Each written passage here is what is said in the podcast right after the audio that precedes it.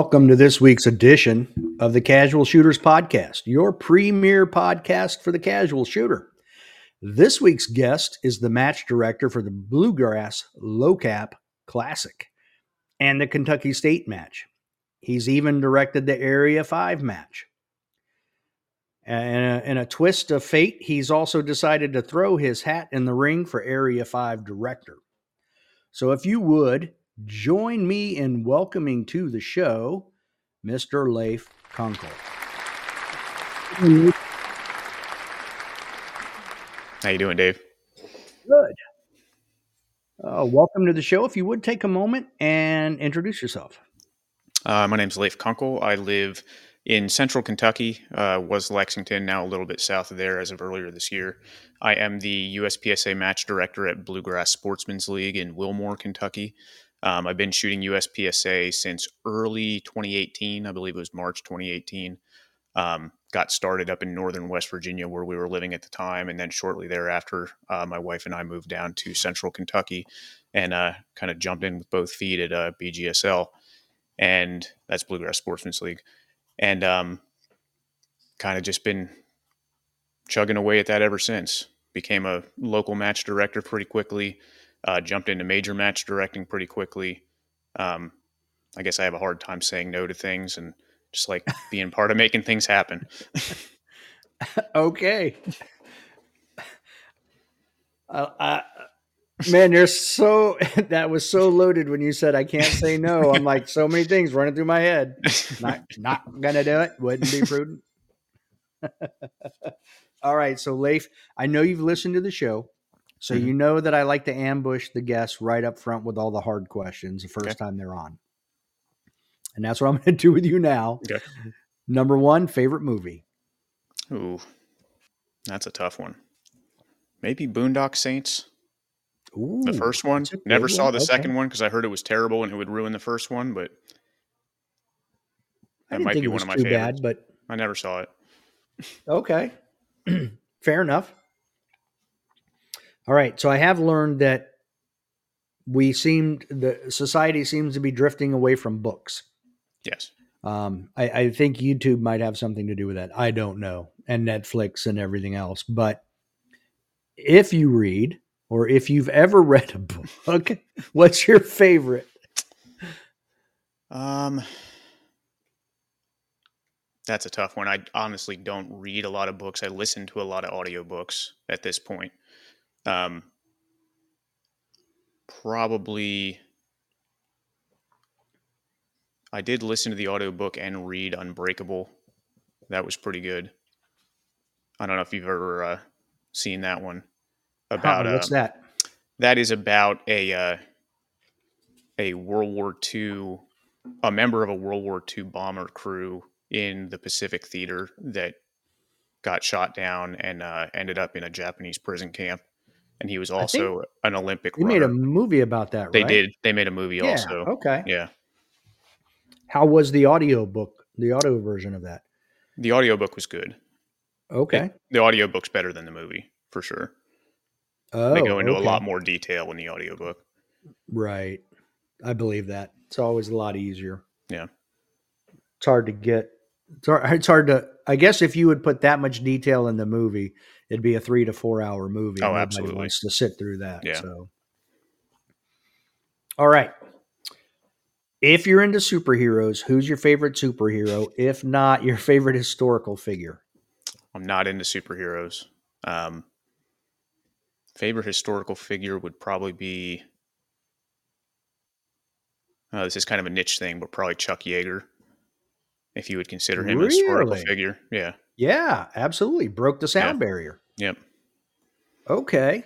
Is it for what he did in yeah. flight? Yeah, I've I've been kind of an aviation guy since I was a little kid, so that stuff has always oh. fascinated me. Oh. The history, the progression. Pilot's license? Uh not yet. Going to be pursuing not that. yet. Going to be pursuing oh. that before too long. It's just something I keep putting off and got to just bite the bullet and do it. And the longer you wait, the more expensive it gets. Oh, it's getting very expensive now. Mm-hmm. Yep. Okay. Favorite gun and favorite caliber. They don't have to be married together just because your favorite gun might be a 1911. Right. y- your favorite caliber could be 22. Okay. Um, just of all time. Mm-hmm. It could be something you've owned or something you've always been enamored with. Right. Um, I do have an M1 Garand that's very cool. I've shot some uh, NRA style Garand matches with that in the past. That's a lot of fun. Ooh. Yeah, I come from a precision rifle background before I started shooting handgun, so um, I've always been uh, very into rifle stuff. We share a lot in common. I, I see you've got a Yes. is a pick from Camp Perry up there? Uh, actually, it was Quantico thousand yard line, but yeah, that's um national match, Okay, a national match gun, high power. nice. Yep. Okay. Uh, wait, what? So what caliber? Um, well, that's thirty six, but I w- wouldn't say that's my favorite caliber necessarily. Um, right. I, I built a PRS rifle, I guess, two years ago now in six GT, and that's been a lot of fun. Um, still don't know if I'd call it my favorite caliber. I don't know if I have one favorite caliber. Okay. All right. So is six GT your favorite rifle caliber? Right now, it is. Yeah. Okay. Yeah. What about pistol caliber? What's your favorite pistol caliber? Um, probably just nine millimeter, just because of the versatility of it. I shoot a lot of four, I shoot a lot of forty, um, because it has a very niche place in our sport. Other than that, it's not really viable. Um, I don't shoot much forty five, just because I don't want to set up and load for three different calibers in that kind of volume. Nine and forty is enough. I totally get it. Yeah, nine's like the 308 of pistols. Right. Yeah, just the workhorse of the of Yeah. that style of firearm. Yep. I want to go back for a second. Why 6GT? And would you I know you said it's your favorite, but would you with 7 PRC and others out there now, would you still choose the same caliber? I think right now, for the purpose of PRS, yes, I would choose the same caliber. Um, and I have not gone down the rabbit hole very deeply in PRS, just kind of scratched the surface. I don't have time to dive into it too far right now. Um, but the six millimeter calibers seem to be king over there. Um, it's just, it's very flat trajectory, uh, It is. low recoil, easy to to see your impacts because you're not fighting a bunch of recoil. Um, very easy to load for. It's very easy to uh, get low SDs on six GT. Hmm. Okay. I mean, I, I have not shot any PRS. I have shot um, NRA, CMP, high power stuff. Um, I, I got a 6.5 Creed because I was going to get into PRS, which I think I would either do 6.5 again or um, 7 PRC at this point. But I would also, but I'm also the type that my rifle, while it may be a PRS rifle, would also be a rifle that I took hunting or Right. you know, out west or wherever, that's gonna it might be used for this, but it's also for Right. this because like like I've shot my carry gun in carry optics both USPSA and IDPA and still challenge and I found that um shoot, what is that? trying to think of that one. It's it's stage 5 of uh, steel challenge. It's I can't think of the name of it, but it's the one with all the big pieces of steel Right. super Smoke super fast the smoke and hope there you go it's only a tenth of a second slower than my regular competition gun Yeah. so I believe yeah that. so i try to I, I try to get stuff that works for both right. you know so i can use it for whatever all right now the last question i always try to personalize to the guest and you're wearing a west virginia shirt as i understand you went to west virginia university I did.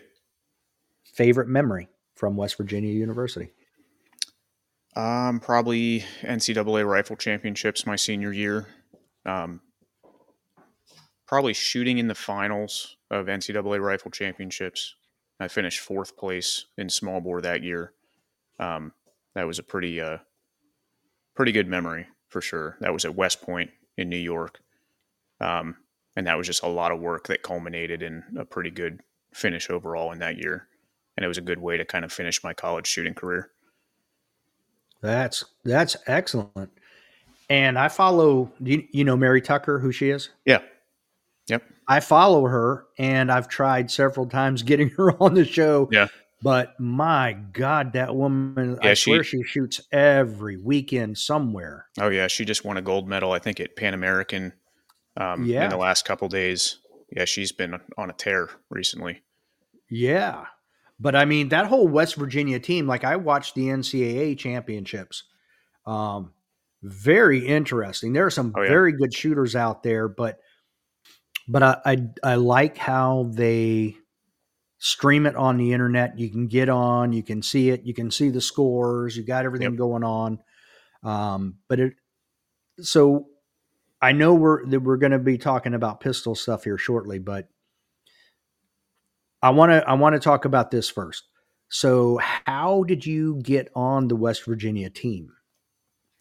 Um, I started shooting this style of three position rifle in high school. I guess it was my junior, early my junior year of high school, which didn't leave a lot of time to pursue the college route. Um, but I actually was recruited by West Virginia University. I was recruited by a couple different schools. Um, WVU was one of them. Xavier in Cincinnati was another one. Um, West Point was another one. They didn't recruit me that hard, but I went on recruiting trips to um, all of them, and West Virginia University just kind of clicked for me, and that's where I chose to go. Okay. Now, were you in New Jersey at the time? I was, yes, yeah, I was. I So was New Jersey had a rifle team.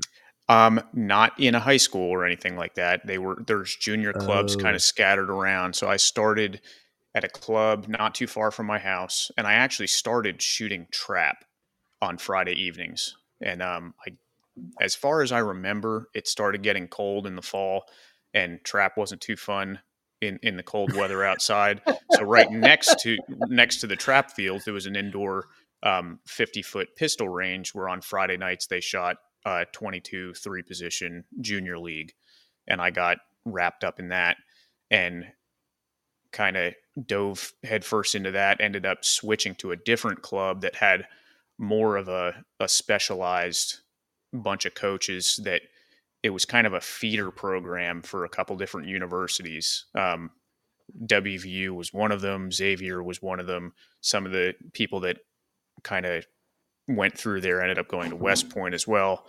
Um, so I started, my dad and I started commuting three times the distance twice a week to go to that club to Mm. advance my skills as fast as possible in an attempt to get recruited.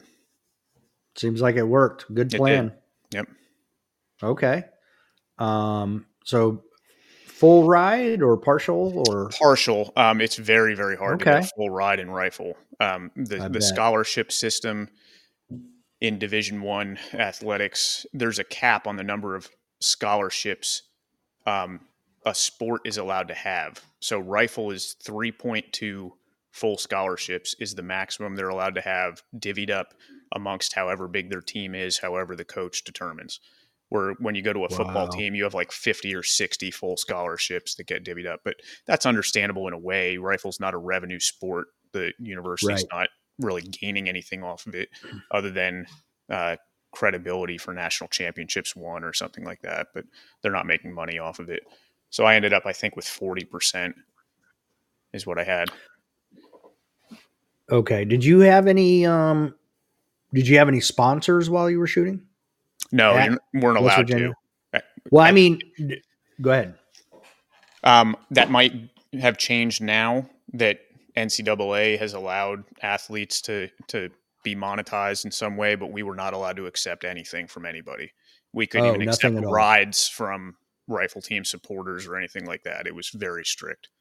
Wow, and I was just even wondering like the jackets, you know. Oh, we, we would get warm ups once a year and stuff like that, and they would pay for ammo and the university would.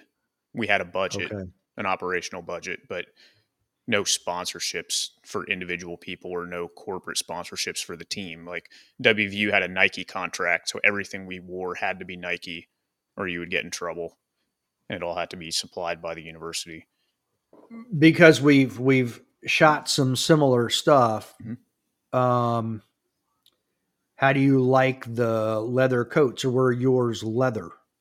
Um, the ones I started out with were a combination of leather and canvas, and they Okay. evolved over the time that I was in college to the point where they were 100% synthetic, and they've even evolved further beyond that.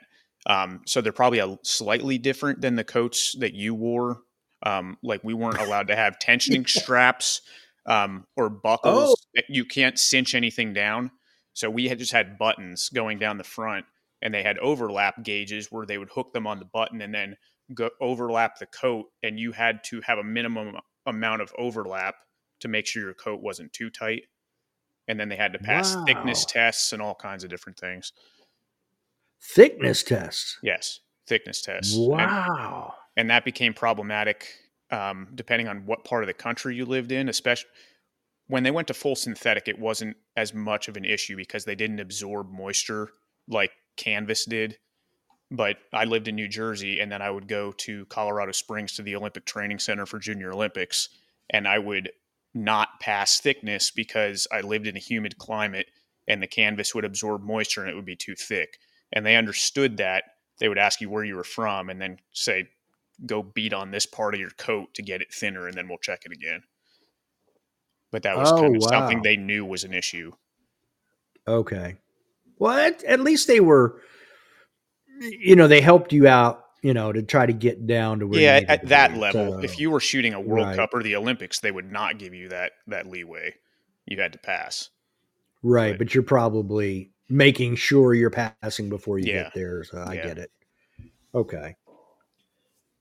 So what did you wear under your coat then? Um, there's a couple different thicknesses of shooting sweaters that I would wear, but essentially it was just one zip up sweater that wasn't much thicker than this that I have on right now. And everything was kind of form fitting because you didn't want it bunching up and creating pressure points, which could transmit a pulse or create a pulse where there you didn't want one. Um, kind of the same thing under the pants. Um, you either just wore mesh shorts or like a a lycra layer underneath the pants um, to keep everything from bunching up and keep it consistent. The biggest thing was consistent every time you put everything on; it fit the same. And That's the whole thing about rifle shooting. Yep. That I I think that would probably surprise a lot of pistol shooters is it's it's way more about everything has to be and I don't just mean the shooting part, but everything has to oh, be everything. consistent. Yep. We used to wear I don't know, those coats were probably 30, 35 pounds. They had the cinch buckles on them. Yeah. but we would also um, we were issued a long sleeve sweatshirt and a short sleeve sweatshirt. So you'd put the long one on first the Mhm. short sleeve over top then the coat in july in virginia. Oh yeah. and it would get hot as uh, if you ever see me on the range in the summer even shooting pistol now i wear a headband right across my forehead because too many times i was shooting rifle and i'd get sweat coming down my shooting glasses hmm and i wouldn't be able to see because it screws everything up so Yep. even now practical pistol shooting i wear a sweatband in the summer to keep all Oh, yeah. the sweat out of my eyes off my glasses so some things carry over Oh yeah. well, that's cool, man. That's that's pretty awesome. Yeah, it was a lot of fun. Yeah, I bet it's a lot of work too, though. Oh yeah. So, but yeah, it's. Do you ever um, do you ever have any triggers and you can smell the coat and everything? Um, occasionally something will Uh. something will remind me of a sensory thing from back then. Yeah. Yeah, it's an interesting thing. It's kind of like if you've ever played um, football too. You know that locker room helmet. Sometimes Yeah. that helmet smell, I'll get that too. It's like, whoa, that's weird. Yeah. but All right. So, you, so it sounds like you basically grew up shooting rifle, and that was it. Pretty much, yeah. I didn't do anything with handgun until um, probably after college, a good ways after college, and not too How long did- before I started shooting USPSA. And that was early 2018. 2018, I probably started shooting a little bit of IDPA in 2015 or 16 at the range I became a member of in Northern West Virginia, um, but not a whole lot. Never any major matches, just some locals that the club had put on. And uh, through one of the guys that I was shooting IDPA with is how I became introduced to USPSA in 2018. So, all those years of rifle shooting, why, when you moved to Kentucky, did you go, I'm going to shoot pistol? Well, I started pistol in, in West Virginia uh, just before I moved to Kentucky, and um, I guess rifle kind of uh, brought me into being curious about three gun because three gun was really big at the Mm. time, and to shoot three gun, you needed to learn how to shoot a pistol also. Um, and then three gun started kind of dying off. The pistol sports were pretty prominent. Um, so, and pistol was just a good change of pace from rifle. Um, I guess when I shot rifle so much through college, I don't want to say I got burnt out on it, but I wanted a different challenge, I guess. We were shooting probably four to five hours a day, five to six days a week in college. And it, it just got to be a lot. And I wanted to shoot Mhm. something where you were getting more visual feedback from what you were doing. And it wasn't as much, well, it's all a mind game, but precision rifle shooting is like mind numbing and can be very frustrating. Yeah. It- But- a- again, there's with the consistency, there's so much more that you have to deal with.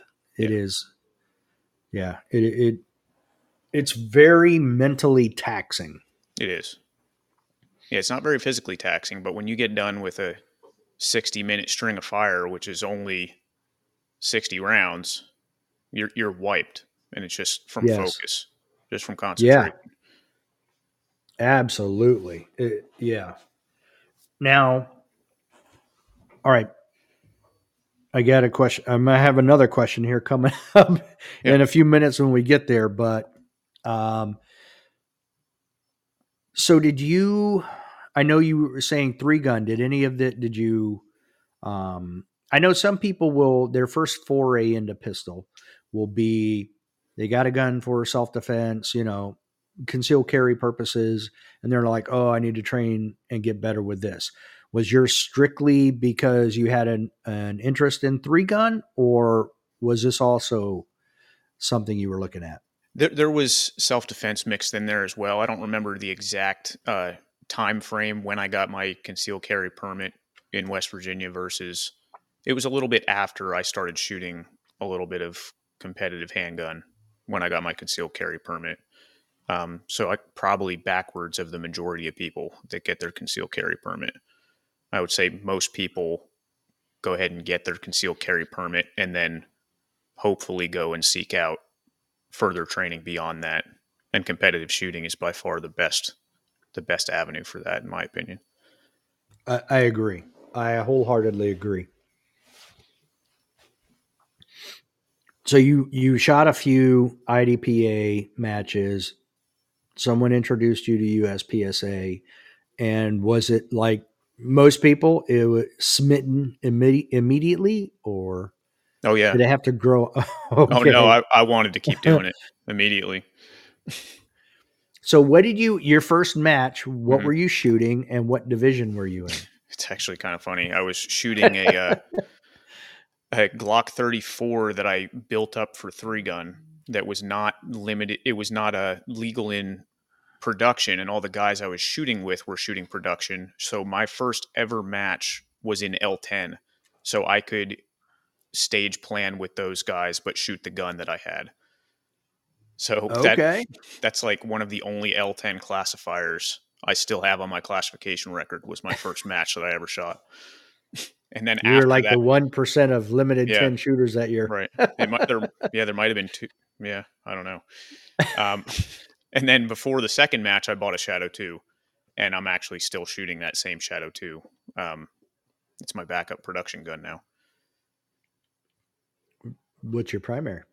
Another Shadow Two, a newer one. Okay, This one's just Okay. in the rotation to be a backup gun. gotcha. So that's what you're shooting now are Shadow twos and production. Um, I shoot too many things. I still shoot production. Still my favorite. Um, right now, I'm shooting single stack. I've been shooting single stack pretty much the second half of this year, and going to be shooting it through IPSC Nationals in a couple weeks. Um, After Mm. IPSC Nationals, I'm going to go back to production um, through sometime in the spring. Um, I'm going to shoot production at the Caribbean Open in Puerto Rico in February. Um, and then at some point, I'll switch back to CO before CO Nats, and then back to either production or single stack, probably single stack before Handgun Nationals in next fall. All right. Are you looking to go to World Shoot in single stack? That's a very uh, lofty goal for me. Um, I'm, I'm going through the process of shooting all the qualifier matches in single stack, but there's a pretty uh, pretty deep field of guys that are probably going to comprise that team. Okay. So how did you like shooting single stack at nationals? Um, it was very challenging. it was a very challenging match.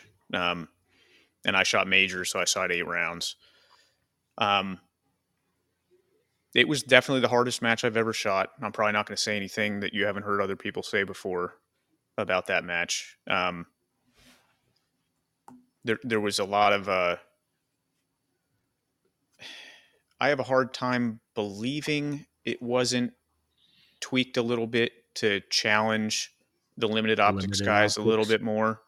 Um, Mhm. um, I talked to to some people that said, well, the stages were designed prior to the change, and I believe that, but the stages weren't put on the ground prior to the change. There's a lot of things you can tweak on the ground to make shots tighter and make shots longer, and um, right. at, at at the end of the day, it accomplished the objective of having all the competitors shoot the same match and test everybody's skills against each other. There was some elements that kind of got a little worn out to me, like all the double stack targets with no shoot separators everywhere. Um, there was a lot of stages. I, I haven't gone through and counted, but it felt like at least a third of the stages were the first position was some kind of significant lean to a no shoot double stack target. And then you'd go to the next Oof. stage and it's like, okay, first position is a no shoot, uh, significant lean the other direction to a double stack no shoot target. And then there's the one stage that's entirely comprised of double stack, stack no shoot targets. I walked Good away from that match. I'm like, I'm not putting another double stack no shoot target in any one of my majors again. After this, I've had enough. They're still in your nightmares. It's it was just too much. It was just just wore Well, a I- concept out a little bit. Mm, and I, you know, when I had Jay on and he said Michael Poggi was like, this would be a great match if they moved the targets five to six yards closer. Yeah, Well, that's saying something. yeah. And I- I understand why they partialed a lot of the targets. Like they had no, they had hardcover partials that were just like the left or right third of a target was hardcover, but they did it in spots where there was a wall obstructing the view of the target, and they were just trying to keep people off the wall from shooting the wall up. But they could have also moved the target out a little bit and just gave you a full target on a lean at 20 yards instead of two thirds of an IPSC target on a lean at 20 yards. Would have accomplished kind of the same thing, but Yeah, you're That- already using a different, more difficult target, and yeah. you're adding difficulty on top of difficulty. Yeah, that's where major power factor had an advantage in single stack because you could hold way further off of that line and you wouldn't be penalized as much for Charlies. You still don't want to shoot deltas, but that Right. that was those were difficult challenges to kind of cherry pick alphas with a minor gun at those ranges. Right. Yeah. Now, do you think um, do you ever think if I'd had if I'd shot major, I mean minor, and had those two extra rounds, do you think that would have helped at all? Maybe on a, one or two stages, but not overall. Like okay. the stage 18 that everyone's talking about with all the far mini poppers. I, mm-hmm. I would have liked to have 10 rounds in the gun for that. But there weren't many stages where I felt it was advantageous. Okay. Now you have shot um, carry optics, so mm-hmm. you still prefer iron sights? I do. Um, I, I prefer the well. I feel like I have a lot more left to accomplish with iron sights before I walk away from them. I don't feel like I've gotten to the point that I want to get to with iron sights at this point. And a lot of people are jumping ship, and not many people are shooting irons anymore. But I still feel like there's a lot more for me to learn there and bouncing back and forth between a dot and irons is not very intuitive for me and it definitely sets me back when i go back to iron sights so i'm just going to primarily stick with iron sights for at least the next couple years see how things shake out. Okay. And by the time this airs we will have already done the um, episode where we talk about participation numbers and all right. of that. But i was just looking at them i'm about to send them out to everybody. But if you start from May 1st of this year and just include, you know, your area matches and your other level twos and whatnot, 90% participation is optics. Right. O- only 10% are iron. So, yeah, I mean, it's it, like it's it, literally everybody's moving away from irons. Right. And it's crazy. That's only happened in the last, the big swings only happened in the last three years. I started looking at some numbers um, in preparation for that other podcast we're talking about. And just going back to the first major I was the match director for, which was the 2020 Kentucky Section Championship, and production was the largest division at that match in 2020. Wow. That's crazy. That's a eh. a lot in 3 years. Yeah, I even I even did a graph and it's like carry optics literally just goes whoa. Yep like yep. like an SR seventy one taking off. You know, it gets yep. to the end of the runway, gets its wheels up, and boom, straight up in the air. Yep, it's crazy. Yeah, there's a lot of new shooters that show up at my local matches um, that have never shot iron sights before. They just started it. off with a dot and they don't know anything else. Now, so let me ask you this: since you are a bigger iron sight shooter than optic, I've heard people say that shooting iron sights, shooting optics, going back to iron sights, you pick up more of what your gun is doing because of what you saw while shooting an optic. Did, is that is that the same for you? It is. No? It is. Um, yeah, if if you're paying attention to the correct things when you're shooting a dot, there's a lot to learn from shooting a dot that does carry over to irons. Um, I have some. I don't want to say they're unique issues to me, because maybe they're not, and maybe it's just something that I haven't put enough time into to work through. But I don't, I'm not able to shoot um, extremely target focused with irons because I don't have a strong uh, eye dominance left to right. It'll actually move back and forth depending on it. Kind of takes the path of least, least resistance. Like if I'm on a lean or something, sometimes my dominance will shift to my left eye, and I'm still shooting target focused and seeing the fiber, but it's no longer aligned at all with the rear sight, and I don't see the rear sight. So, mm. and I think this goes back to rifle. I really think it's from shooting so many hundreds of thousands of rounds in rifle with my left eye occluded. I really think that's what it was. Um, okay. May, maybe that's not it, but um, so I have to shoot a little bit front sight focused with irons, um, and I have to partially occlude my left eye uh, to keep the dominance force to my right eye. I don't hard squint it, but just a little bit to make sure the dominance stays on my right eye so I, I see what I need to see. But when I shoot a dot, I don't have to do that. I shoot both eyes completely open, target right. focus as much as I possibly can, and it's not an issue because you don't have the sight alignment component to deal with. You're just the dot and the target. Yeah, it's literally just a dot target alignment. Yeah.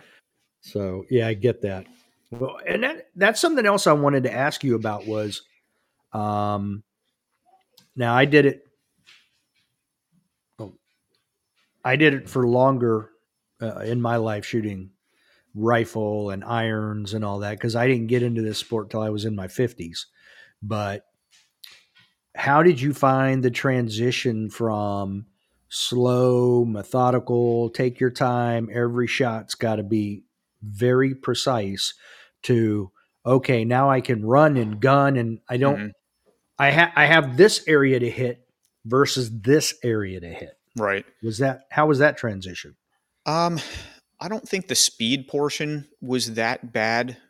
I started picking up speed fairly quickly. Um, my trigger control was crap though.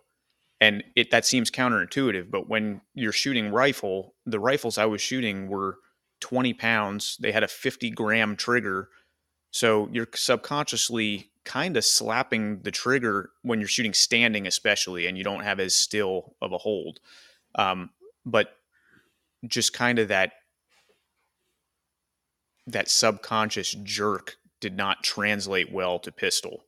Like I had to learn to really press the trigger straight with a handgun, and it took me a long time to get rid of a flinch that I had when I first started. Um, yeah, I don't I don't know why I wasn't able to just kind of separate the two or why so many bad habits that are masked by the heavy rifle and the light trigger seemed to surface when I started shooting handgun, uh, but they definitely did, and it was a challenge to overcome. So you didn't have a you didn't like I had a problem and and some people will know the term. I know you will. But I had an issue when I first started where and I, I'm still still kind of breaking out of it, but where I would dress up the sights. Yeah, over confirm. Yeah. Yeah, Yeah, over confirm in pistol Yeah. and rifle it's dress it up. right. But you don't you didn't have any of that? I think I might have overcompensated the other way, like where I turned that part of my brain off and said, you don't have to do that. So just go faster. And it just went too far the other way.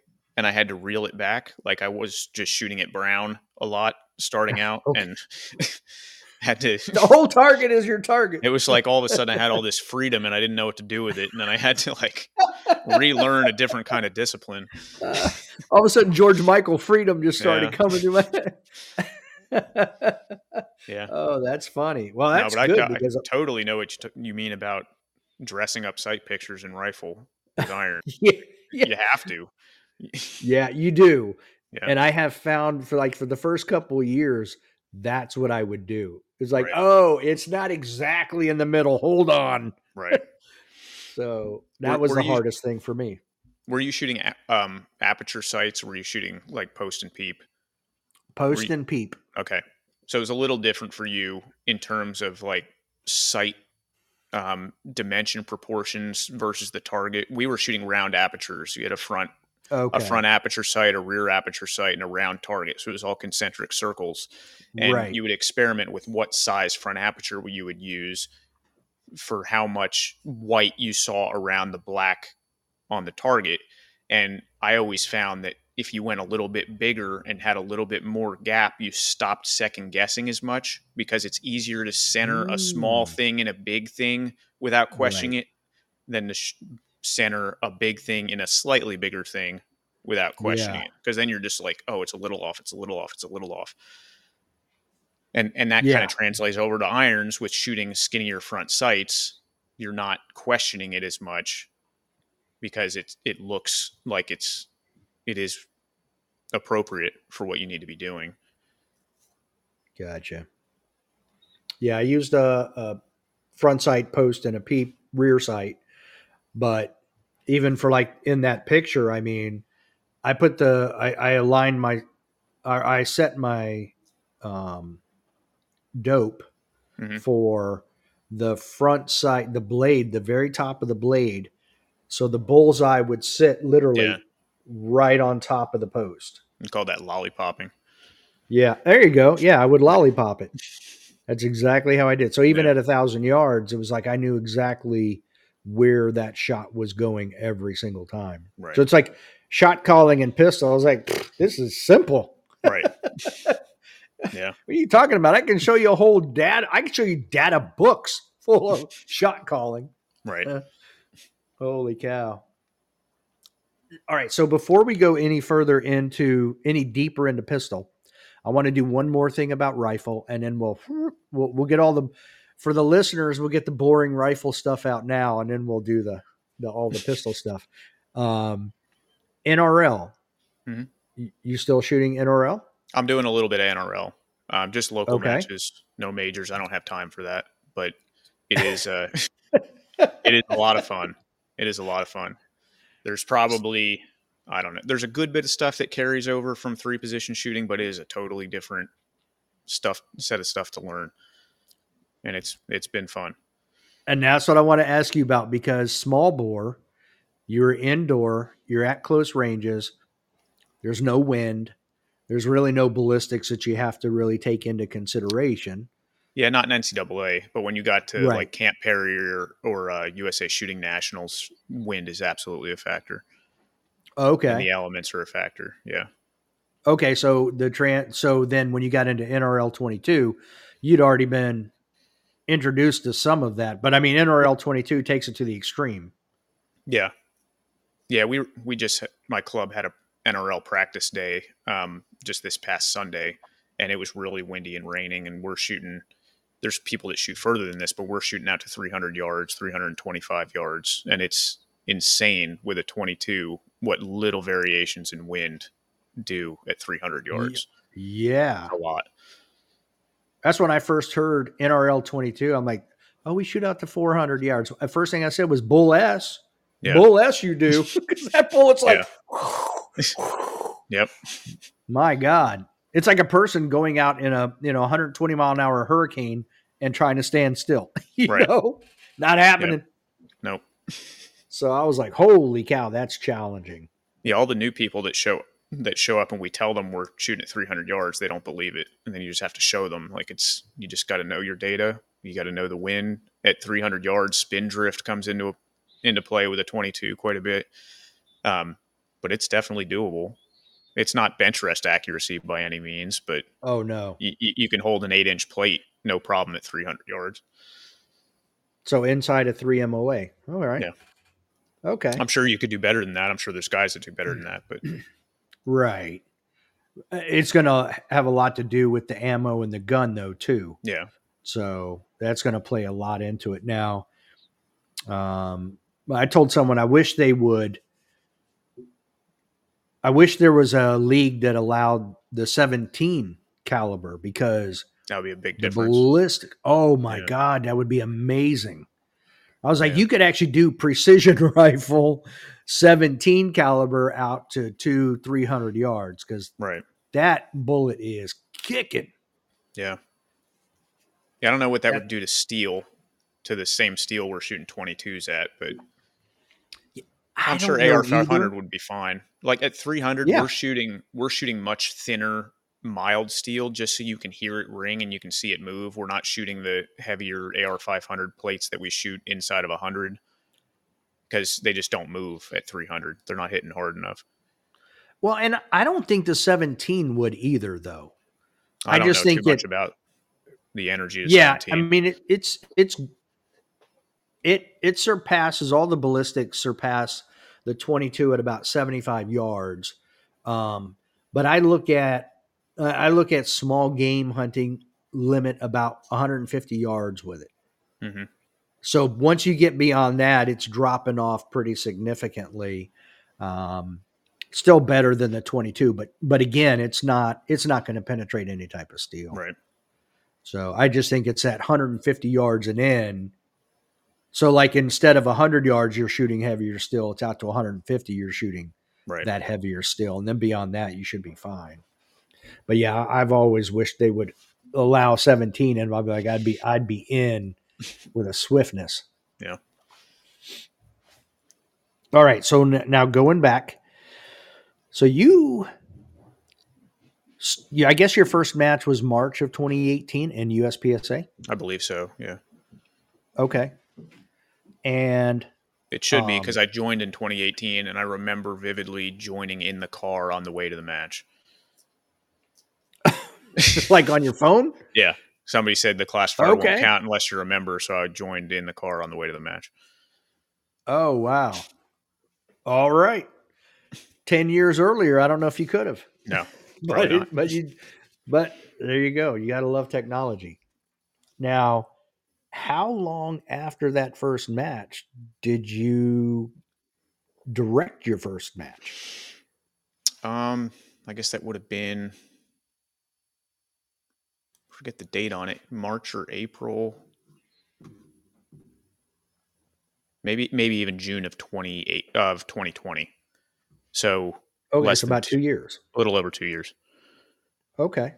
The first major match, first local match, was probably only a year and a half at the most, maybe a year. So sometime in 2019. Yeah, sometime in 2019 was probably my first local match that I was match director for. That's pretty fast to go from first match to directing your first match to then a year later directing a major match. How did you Right. how did you fill in those voids so rapidly? Um, well, I'm sure a lot of people have experienced this, but when I got to Kentucky and joined Bluegrass Sportsman's League, um, the match director at the time did not have any help setting up, and um, I, I always have been a person to show up early and try to help. Um, I showed up the day before uh, the first match that I shot there um, to help set up. And I was trying to meet people. I had just moved to the area. I was still new to USPSA. I was trying to figure figure out the landscape, and I was one of I think two people that showed up to help.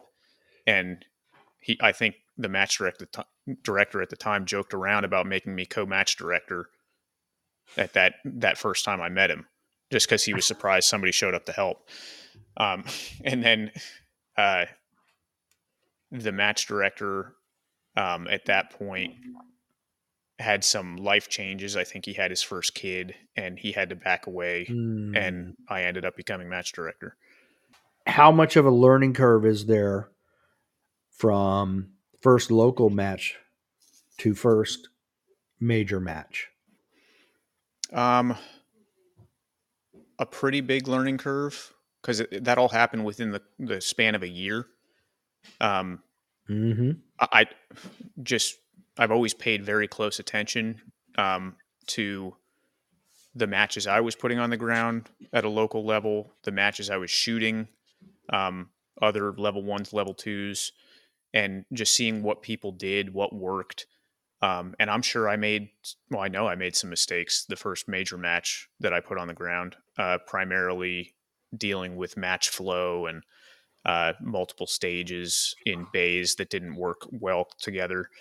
But it does not take me long to learn from a mistake.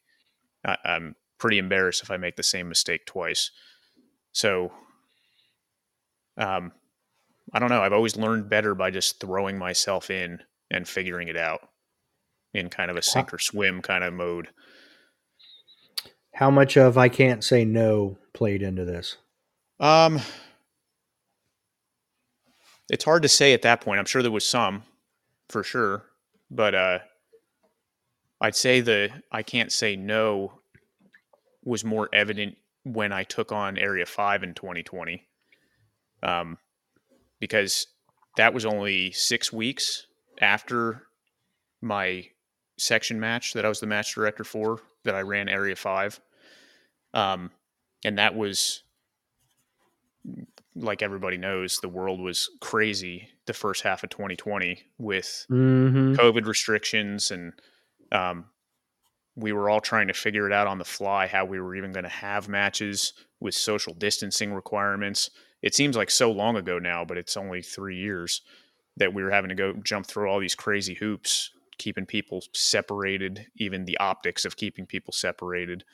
Um, and at the time, Area 5 was supposed to be um, in Ohio at Briar Rabbit, and they had to cancel the match because of a lot of restrictions their local health department was putting on them.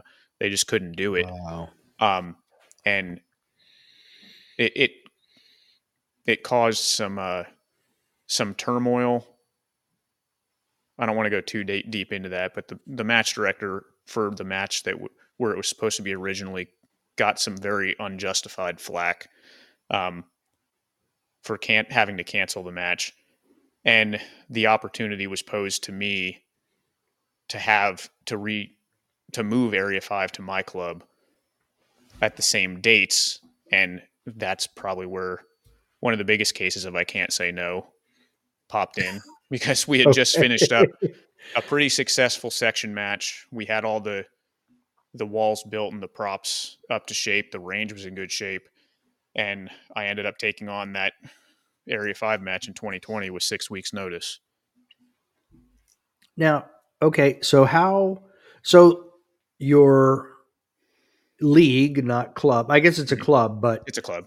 Yeah, Bluegrass Sportsman's League, the club there. Yeah, they just allowed you to have a section match there, and now you're asking them to do the Area Five match. How uh, were, were, they okay with that? I mean, was there much pushback? They were very supportive. Um, the the biggest concern was all the COVID restrictions and the social distancing requirements, and bringing attention to the club that might get us in trouble for something with a health department or something like that. But I, I laid out a very strict set of guidelines that we were going to follow.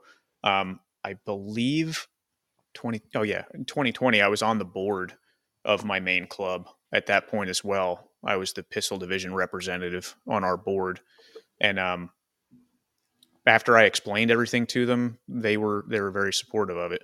And it wasn't like major matches were a new thing at Bluegrass Sportsman's League. Um, they had run Battle in the Bluegrass, which was a very uh, sought after low cap match for 10 years prior to that. The first year I lived in Kentucky was the last year of Battle in the Bluegrass. So BGSL already had a good reputation for putting on solid major matches. So it wasn't really something I had to sell as a new thing to the club. More of a continuation okay. of what was what was going on previously. And you guys made it through Area 5 without any hiccups in regards to COVID and the health department and all that? No, it all went really smoothly. Yeah. Okay. As far as I know, uh, it was a pretty well received area match that year, and um, it flowed really well. Everything ran on time. Um, got a lot of good feedback from it. Okay. Now you've you. So when you say the section match, was that the Kentucky State? Uh, yeah, that was the Kentucky Section Championship in 2020. Okay. Was there a state match that year, or am I thinking they're two different things when they're they, really they the get same? called different things? They're really the same thing. The section match okay. and the state match are the same thing. Okay, gotcha. Now, how did was the bluegrass LOCAP already a thing, or is that something you dreamt up and did? No, um, I I can't take credit for dreaming that up. Um, that was the battle in the bluegrass match that happened for 10 years ending in 2018, I believe was the last one. Um, the match directors for that match decided to retire that match at that point. They wanted to retire the match, retire the name, um, kind of as their legacy going out. And mm. um, there was still a bit of a an urge for that match. People really w- liked the the style of that match and um, wanted to see it come back and I decided to kind of do my my version of it in uh this year in 2023 and see uh, if low cap was still a viable thing. So when you say the style of it, do you just mean low cap or was there an actual like flavor um it it being a low cap only match, so production single stack L10 and revolver. Um, it was a single day match. So staff would shoot on Friday, the main match would be Saturday, and then there would be a big awards dinner after the main match on Saturday that the majority of people mm. stuck around for. So that's what people really wanted was that kind of community feel of the match because it's very hard to accomplish that with a multi-day match because you just can't get people to stick around for an award ceremony, especially on Sunday night when they need to get home and get ready for work the next day. But right. when when you can do it as a uh, a single day match and have all the competitors shoot on one day, and then they're the majority of them, if they choose to be, stick around for the dinner, and then they have Sunday to travel home. That's a totally different experience.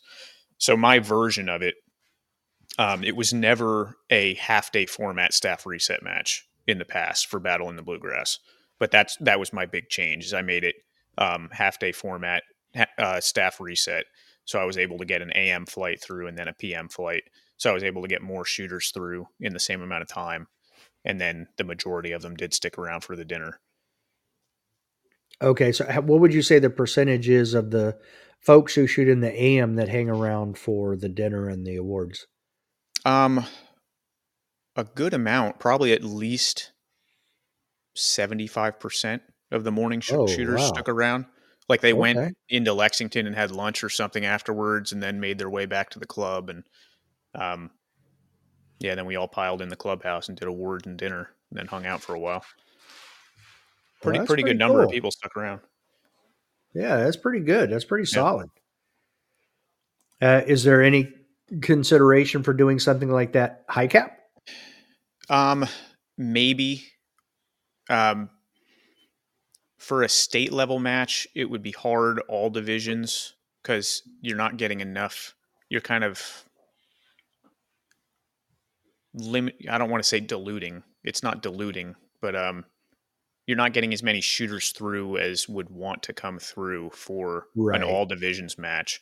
This was more of a specialty match, kind of limited capacity type thing. Um, well, and that's what I mean. Just a literally just a high cap match. Yeah, yeah, we could do something like that. Um, I don't know if it would. It would have to replace the the state or the section match. I would think. Um, but it's something to explore because people do like that format. They really do like the experience and the camaraderie that comes with that. It is totally different. It's not just like you shoot your last stage, you pile in the car and you're gone and you might have right. never got to see anybody. Now, when you when you do finish up that match, so you've shot morning, you shot afternoon, you have the dinner, are you breaking down after the afternoon, or is it like the local folks can come in on Sunday and shoot the match? What we did for that match is uh, we opened it up as a local match that Sunday to all divisions. So anybody that doesn't shoot low cap or just shot low cap for that match and wanted to see how it, they would stack up with a high cap gun on the same stages, um, we'd let them do that for a reduced price on Sunday in exchange for helping tear down. So that worked out really well because we ended up with probably 50 or 60 people at the end of the day nice. on Sunday to help tear down. That goes way faster. Yeah, it does. yeah. That was yeah, really that's good. not too bad. No. Yeah, so I shot production um, in the low cap match and then shot CO on Sunday just to see how it stacked up. And oh. that just that just kind of goes to prove this is kind of a stage design tangent that I don't believe stages should be thought of as division specific, like for a special, like a for a national championship that's only a certain number, certain divisions. I don't think the stage design should be influenced by the divisions. I think interesting stages are interesting stages if you're paying attention to the right things. Um, stage design has gotten a little bit sloppy in terms of the maximum number of rounds you can take from different positions and the ambiguity of the way the rule book reads in terms of um, you can only require eight rounds from one position or view, but it's not quantified in any way.